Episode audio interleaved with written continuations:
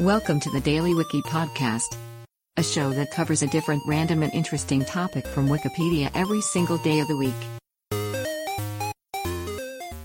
Today is July 23rd, and here is today's featured Wikipedia article.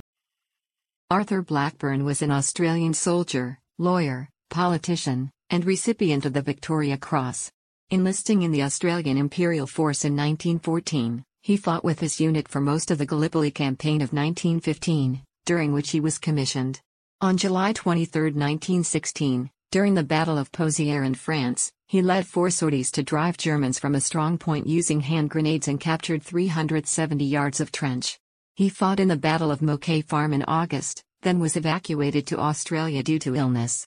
He served as a member of the South Australian Parliament in 1918 to 1921.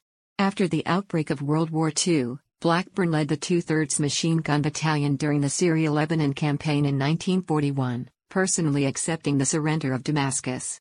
In early 1942, his battalion was deployed to Java in the Dutch East Indies. Captured by the Japanese, Blackburn spent the rest of the war as a prisoner of war. After the war, he served on the Commonwealth Court of Conciliation and Arbitration. Today's featured article is provided by Wikipedia. You can find a link to the article in the show notes.